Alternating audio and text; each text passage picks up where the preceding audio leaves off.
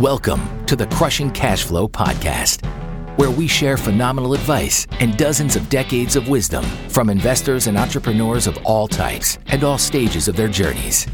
We'll cover many forms of cash flowing assets, such as real estate, stock investing, entrepreneurship, and general finance guidance. Listen in and learn from those who are crushing it out there, as well as those who have been crushed by business or their investments. Now, here's your host, Andrew Shutsky. Welcome back to another episode of Crushing Cash Flow. I've got my good buddy Flint Jameson with me today. How you doing, Flint? I'm doing good. How are you? Doing great, doing great. So I'll tee up your background for everyone. So Flint spent 20 years in aerospace as an engineer and program manager. So he's working the full-time W-2. He's now finding a path to early retirement through commercial real estate investing. He started this endeavor in real estate with a duplex, there's two units that he rehabbed back in 2018. From there, it escalated pretty quickly. He pivoted into multifamily, large syndication, large apartment buildings where there's greater stability in returns. Flint's a limited partner on three properties and is finishing up his first capital raise on his first deal as a general partner. So that's fantastic. Congrats on that, Flint. Thanks. His portfolio is currently around 700 units, so fairly sizable portfolio. Flint, thanks so much for joining. Welcome to the show. Yeah, thank you. Awesome. So let's talk about you know balancing you know, being an engineer and program manager with investing. Is that something you see yourself doing long term in parallel, or are you looking to try to really accelerate that retirement path? No, I definitely want to accelerate that retirement path. As most people who get into this, they get tired of the nine to five or the rat race, as we call it. Yeah. I want to take control of my own time back.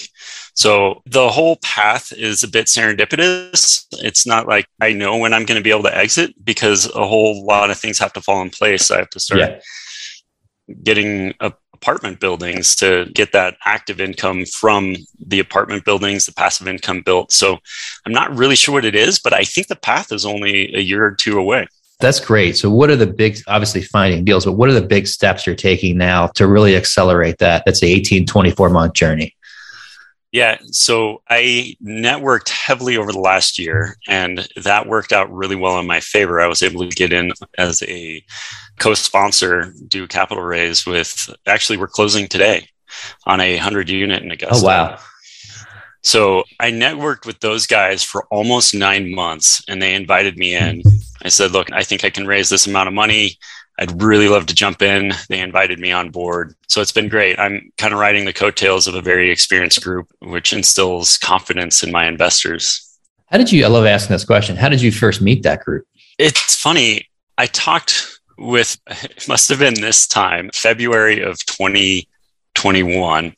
I don't remember how I got on the phone with him. I honestly don't. The one thing I do remember is it was late at night. It was probably like 9 30, 10 o'clock my time. Wow. Got on the phone with him and we geeked out. We jammed out about apartment investing for almost an hour, hour and a half. He gave me a lot of his time. Mm. And then I ran into him at a conference and basically networked with the more established, you know, my abilities and what I could do. And then they finally invited me in. That's great. So I know you focus on capital raising. A little side note too that Flint and I actually met through a program that we're both part of. You know, it's specifically focused on you know investor relations and capital raising. So I know you're doing that. Is that your sole focus for your main value add? I'll say to the teams today. Yeah, yeah. So let's rewind the story a little bit. Back in June, actually the beginning of last year beginning of 2021 i partnered with another group of people. We were all new to syndications. We found a 23 unit here in denver where i live. It was a very heavy lift property. The numbers looked good but we struggled to finish. There's a lot of failures in this scenario that i ended up leaning on and learning from. But one of the biggest things there was we could not finish the capital raise. So the biggest thing to learn here is you have to find investors before you find a deal. It's mm-hmm. really challenging when you first get into this, but that in of itself was probably our biggest failure. We had to back out of the deal.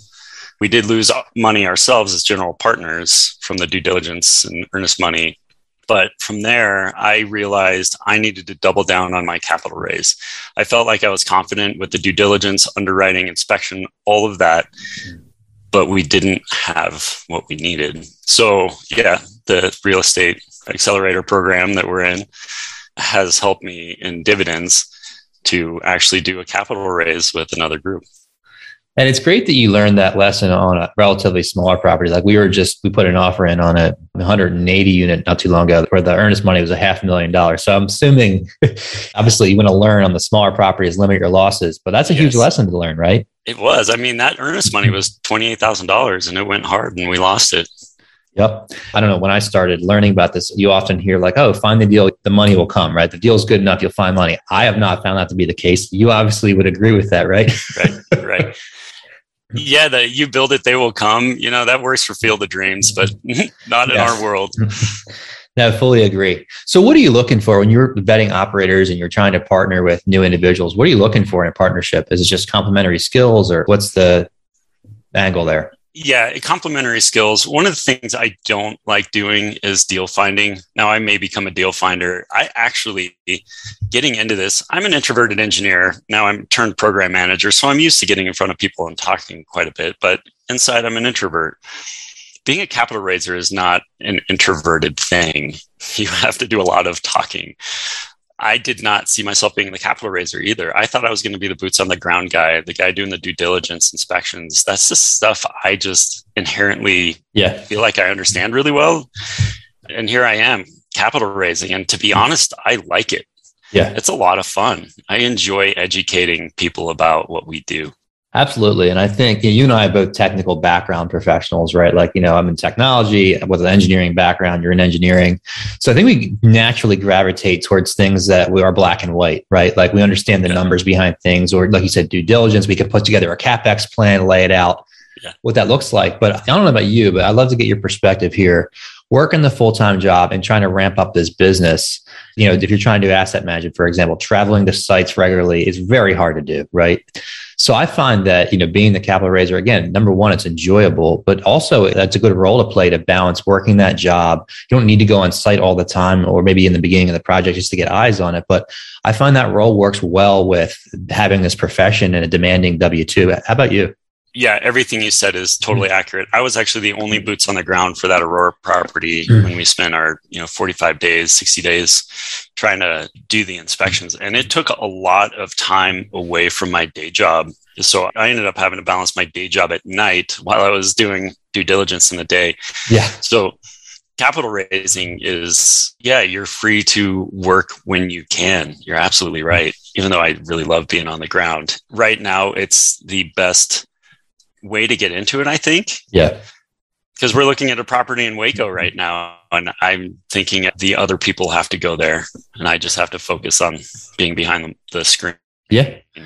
I guess the good news is, you know, especially these larger syndicators who are doing this actively full time, they're finding deals full time.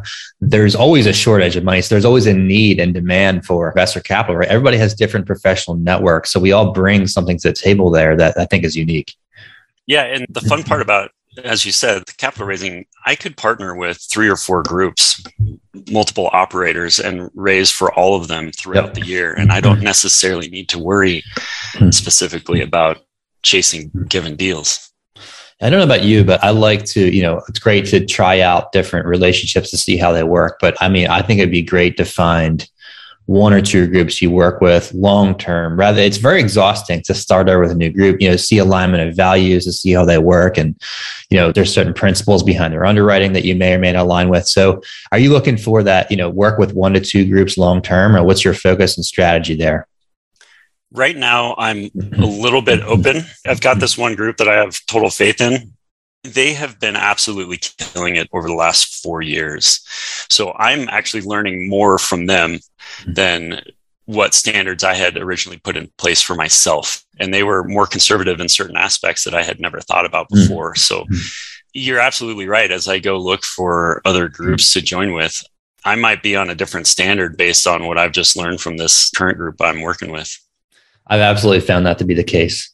So that's great. So thanks for sharing your tips on kind of how you're working through. There's a lot of people listening that might be thinking just about just you know, being in your shoes in six months, or they hope to be in your shoes and they're thinking about what should I be thinking about? What do I not know about working with partners? And I think that's really powerful.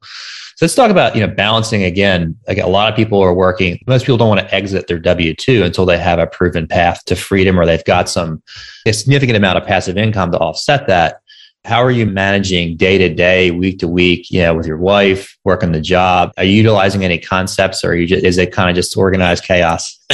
At the moment, it's largely organized chaos. The only thing that's consistent is after the kids go to bed at eight o'clock at night, yeah. I start working and I try to get to bed by 10 and it normally be it's around 11 i get up early every morning i try to set my alarm for 5.30 I'm attempting to do the miracle morning for those out there who know yeah. it. I have successful at that at the moment. But the weekends, my wife is very supportive. She'll take the kids to a museum or something and give me several hours, but I do try to be there when the kids are around, right? Family 1st mm-hmm. So it takes a lot of grit. You may not get a lot of sleep when you're jumping into something different with your day mm-hmm. job. Yeah. You can get away from work during lunch and handle meetings. I actually had to do that yesterday. So hmm. the other thing here that you mentioned is kind of when's the exit from the W 2?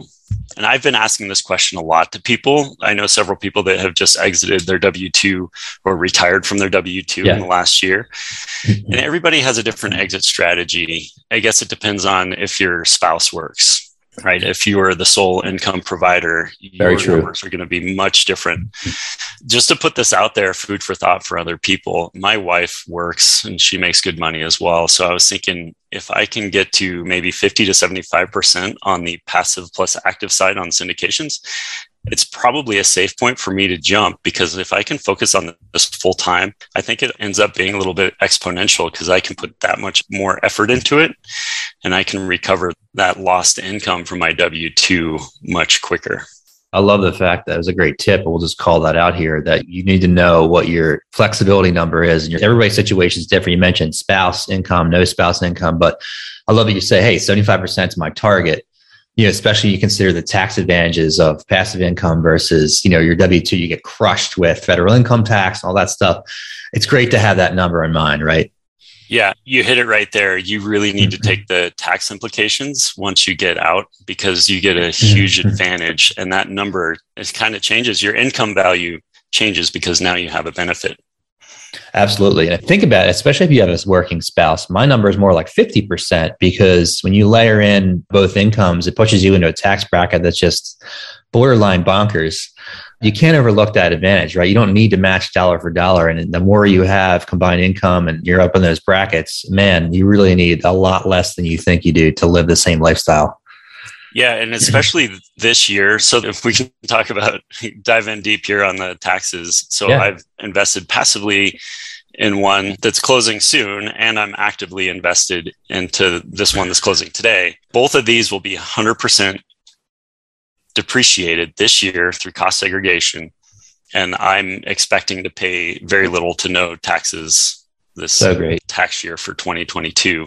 So, yeah, it definitely goes into my income calculation of what I need to make. You can't overemphasize that benefit enough. It didn't sink in or register for me for a while. And so I filed my 2020 tax at the time. And I'm like, oh my gosh, like I complain about it every year. But if you're listening and you're looking for a way to pay less taxes or to earn more money and pay less taxes, I don't know of a better way than to invest passively, actively, whatever you're doing it just there is a better way. Just know that yes. know that out there. So i love to talk about you know you talked about working late nights. I know i'm sure that you struggle with the same things i did. There's certain times you're like i do not feel like taking this call at 9 9 p.m or partnering or having that networking call.